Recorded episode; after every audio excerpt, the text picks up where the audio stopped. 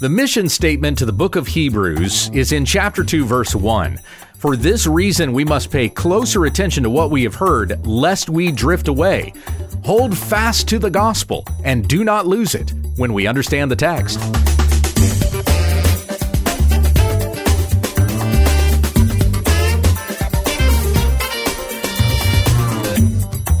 Many of the Bible stories and verses we think we know, we don't. When we understand the text is committed to teaching sound doctrine and rebuking those who contradict it. Visit our website at wwutt.com. Here once again is Pastor Gabe. Thank you, Becky. We're back to our study of the book of Hebrews and on to chapter 2. If you want to open up your Bible and join with me there, I'll be reading the first eight verses out of the Legacy Standard Bible. This is the Word of the Lord. For this reason, we must pay much closer attention to what we have heard, lest we drift away. For if the word spoken through angels proved unalterable, and every trespass and disobedience received a just penalty, how will we escape if we neglect so great a salvation? That salvation, first spoken by the Lord, was confirmed to us by those who heard.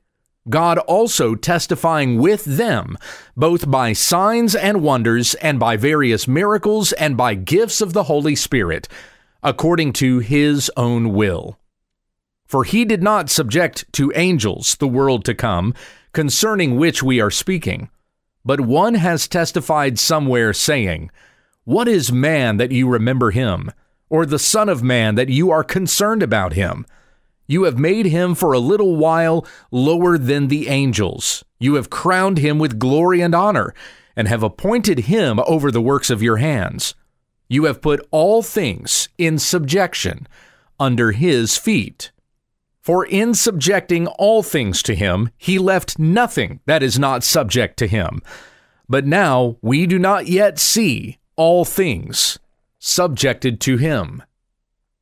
Let's come back up to verse 1 where we read, For this reason, we must pay closer attention to what we have heard, lest we drift away. For what reason? Well, there's actually three things that we could say are the reason why we need to pay close attention to these things. Number one, because Christ is the greater word.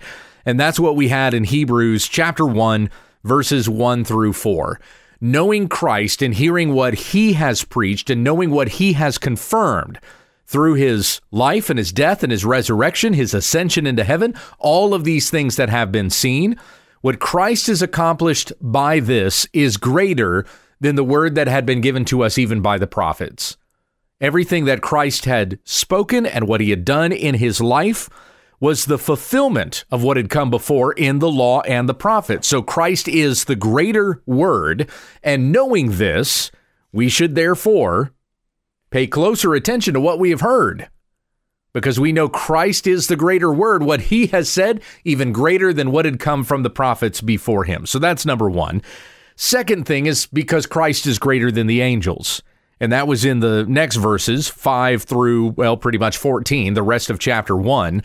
Christ has a position that is even higher than the angels. And we see over and over again with citations coming from the Old Testament how in the prophets it had been foretold that Christ, the Messiah, would be ranked even higher than the angels.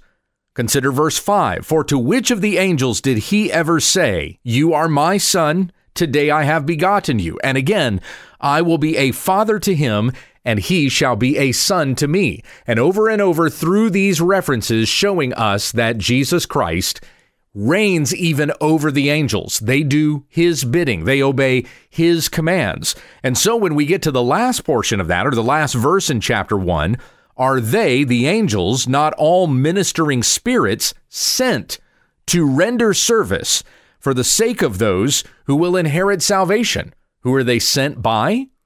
They are sent by even the Son. Rendering service unto whom? They render service unto the Son, but for the sake of those who will inherit salvation. And who is that? That's us. We who have been predestined to hear the gospel and believe it and be called the children of God by faith in Jesus Christ.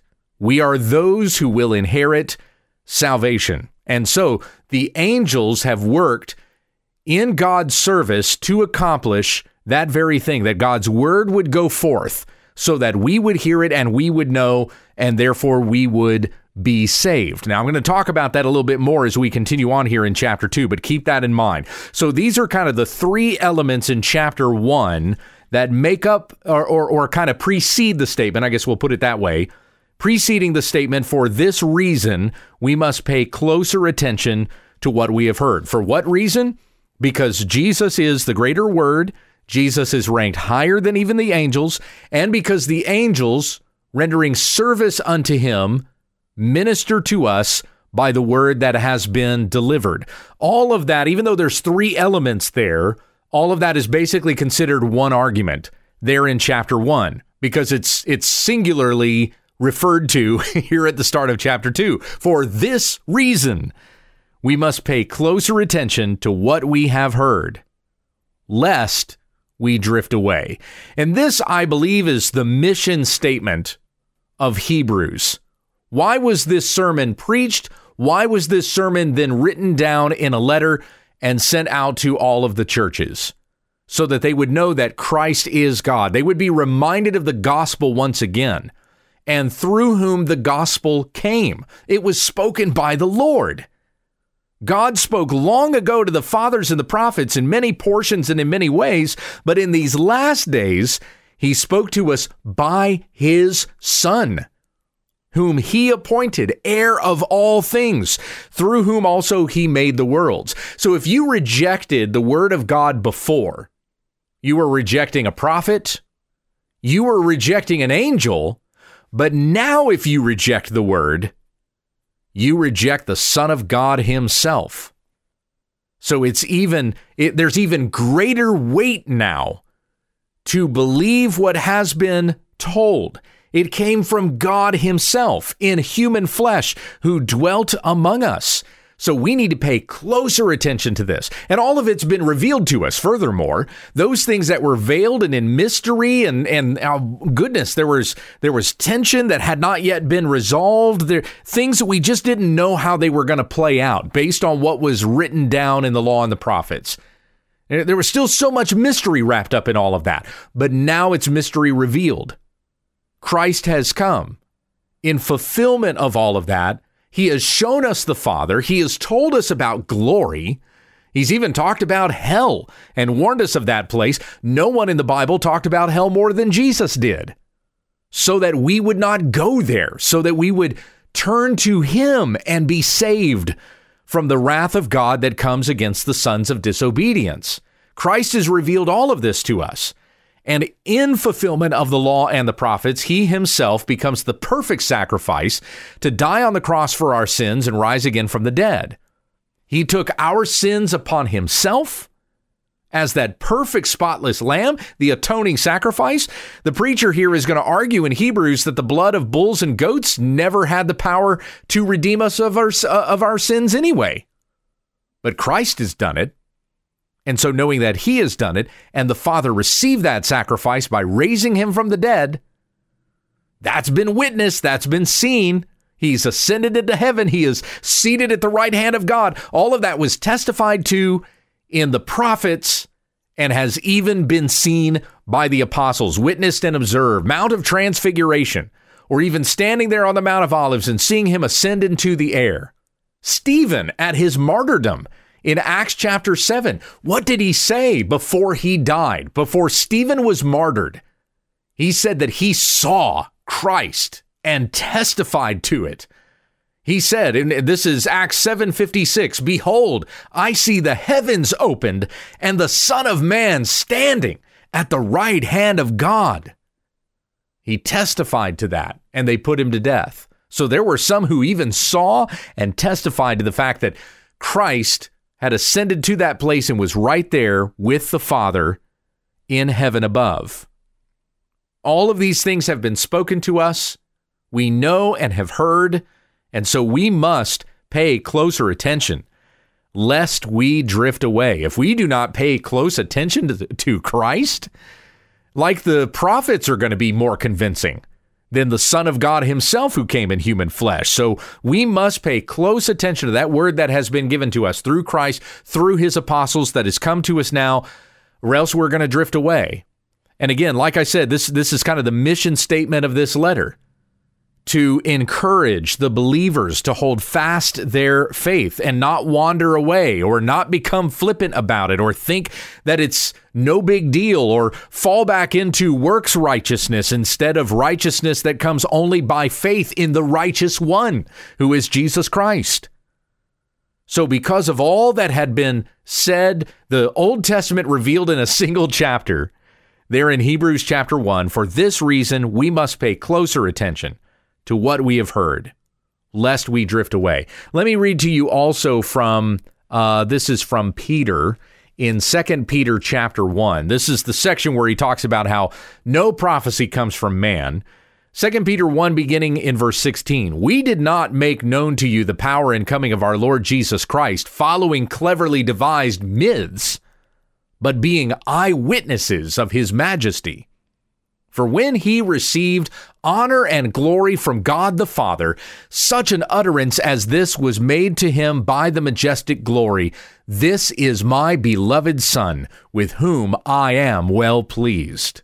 And we ourselves heard this utterance made from heaven when we were with him on the holy mountain. And we have as more sure the prophetic word to which you do well to pay attention as to a lamp shining in a dark place until the day dawns and the morning star arises in your hearts.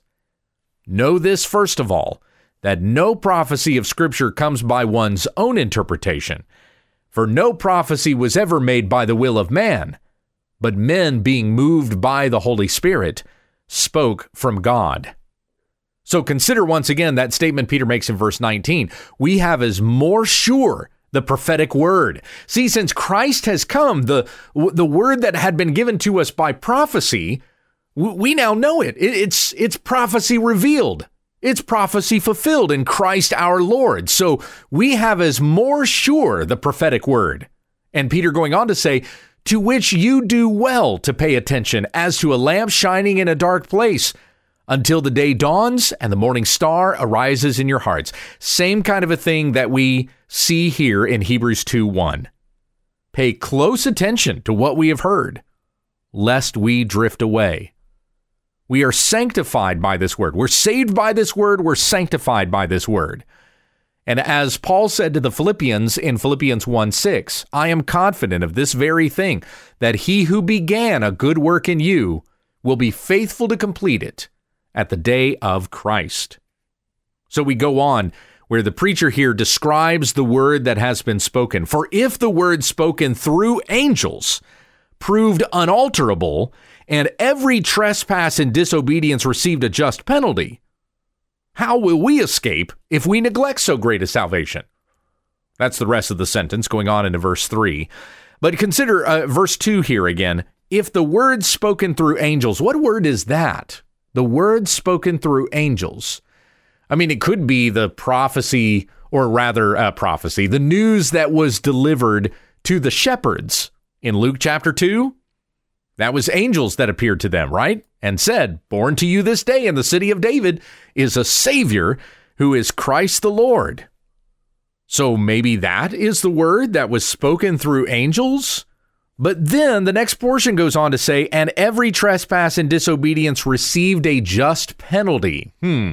So this is a word that was spoken by angels. And if you neglected that word, there was a, a, a just penalty. Well, that doesn't quite seem like it would be the message then that was delivered to the shepherd. So what might this be in reference to?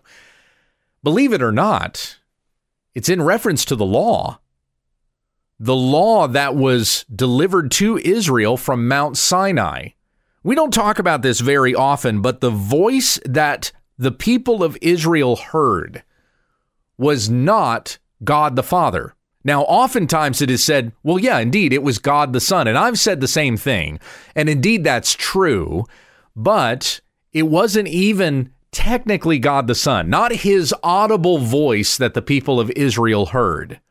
They rather heard angels because even the voice of Christ in his glory would have been so great that the people of Israel would not have been able to hear it. And we're talking about a, a pre incarnate Christ here, of course, the Son of God, speaking from Mount Sinai and delivering the law to the people. The people did not hear exactly his voice. Rather, you might consider it this way it was the voice of the Father, the Son, and the Holy Spirit, though spoken through legions of angels. So, like a multitude that was proclaiming the law, which we know according to the uh, uh, the the testimony that's given in Exodus 19 and 20, we know it was extremely chaotic. It was very very loud bright and terrifying. The people of Israel were scared of what it was that they were hearing with the with the uh, uh, the mountain burning like a furnace, smoke going up with peals of thunder, loud blasts.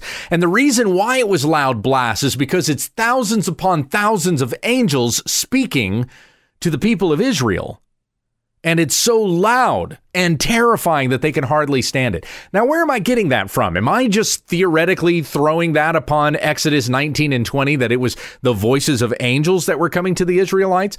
No, I go back to Acts chapter 7, in fact, the speech of Stephen before he was martyred. He said to them, beginning in verse 51, this is, this is the very end of the speech, right before they put him to death. But he says, You men, stiff necked and uncircumcised in heart and ears, are always resisting the Holy Spirit. As your fathers did, so do you. And which one of the prophets did your fathers not persecute? They killed those who had previously announced the coming of the righteous one, whose betrayers and murderers you have now become. You who received the law as ordained by angels and yet did not observe it. So we have in the New Testament something revealed to us in our understanding with regards to how the law was transmitted to the people of Israel. It was transmitted through angels. Now, it's certainly not wrong to say that God was the one who spoke. After all, Exodus 20, verse 1 says, Then God spoke all these words, saying, I am Yahweh your God. But it's as though the voice was spoken from behind a veil and then transmitted by angels to the Israelites because the voice of God would have been too powerful for them to hear. So there was a, a another messenger or minister of that word that would deliver the word to the people, since they could not stand to hear the voice of God. Listen to this from John Gill, great London preacher who was a predecessor to Charles Spurgeon. He said, Yahweh the Father's voice was never heard. When he came to give the law, 10,000 angels came along with him, and the ministry of these he used in the delivery of the law. By them he spoke it. They formed in the air, the voices heard. It was ordained by them and given by the disposition of them. That's from John Gill's uh, commentary on Hebrews chapter 2. So it is the word spoken through angels, unalterable, it's unchanged. Even Christ has come, the law remains unchanged. There are things he's fulfilled about the law. He fulfills the whole law. But there are elements, of course, about the ceremonial law that have been fulfilled in Christ that we no longer have to observe because Christ has accomplished them. But the law remains unalterable. As Jesus said in Mark 13 31, heaven and earth will pass away, but my word will never pass away. The word that was delivered at Mount Sinai was also the word of Christ. So the word proved unalterable, and every trespass and disobedience received a just penalty. So for disobeying that word, there was a just penalty that came along with that. What else does that describe but the law? Verse 3 How will we escape if we neglect so great a salvation? That salvation, first spoken by the Lord, was confirmed to us by those who heard. So now we're talking about the incarnate Christ having spoken this word, which is the gospel. The salvation that was spoken by the Lord was confirmed to us by those who heard. And once again, as I said in my introduction to the book of Hebrews a week ago, this is not a first person reference to the Apostle Paul. Because Paul said in Galatians, Ephesians, and I believe some other places as well, that the gospel that he heard was given to him by the Lord. It was not given by other apostles and confirmed by those who had been eyewitnesses. Paul was himself an eyewitness to the majesty of Christ. So, again, the salvation was spoken by the Lord. It was confirmed to us by those who heard. Those who heard would have been the apostles confirmed to us are, are we who have now been the recipients of that gospel that Christ gave to his apostles to go out and preach. God also testifying with them, verse 4, both by signs and wonders and by various miracles and by gifts of the Holy Spirit, according to his own will. I'm going to come back to that again tomorrow, but mainly what this is saying is that the gospel was confirmed through miraculous signs and wonders. How do we know that the message that comes from the apostles is actually what Christ told them to preach. And so what we've heard is has actually been the word of the Lord because it's been confirmed through miraculous signs, which only those who are of God could possibly do. And so, as we see them performing these miracles, these supernatural signs, it affirms that the word that they proclaim comes not from man, but from God. Once again, the statement that Peter makes in 2 Peter chapter 1, we have the prophetic word more fully confirmed, which we would do well to pay attention to, lest we drift away. It is this word that is the gospel, that by faith in the word of Christ, we are saved. Heavenly Father, we thank you for the goodness of God that has been testified to us you had sent somebody to us to proclaim the gospel, that we would recognize our sin and repent and turn to faith in the Lord Jesus Christ and so be saved. May we not drift away from this word. In fact, may we be emboldened to go out with the message of the gospel to the world, for there are so many others who need to hear this, that they would understand, they would recognize their sin and need for a Savior, and turn to Jesus Christ and have everlasting life. It is in the name of Jesus that we pray. Amen. This is When We Understand the Text with Pastor Gabe Hughes. There are lots of great Bible teaching programs on the web, and we thank you for selecting ours.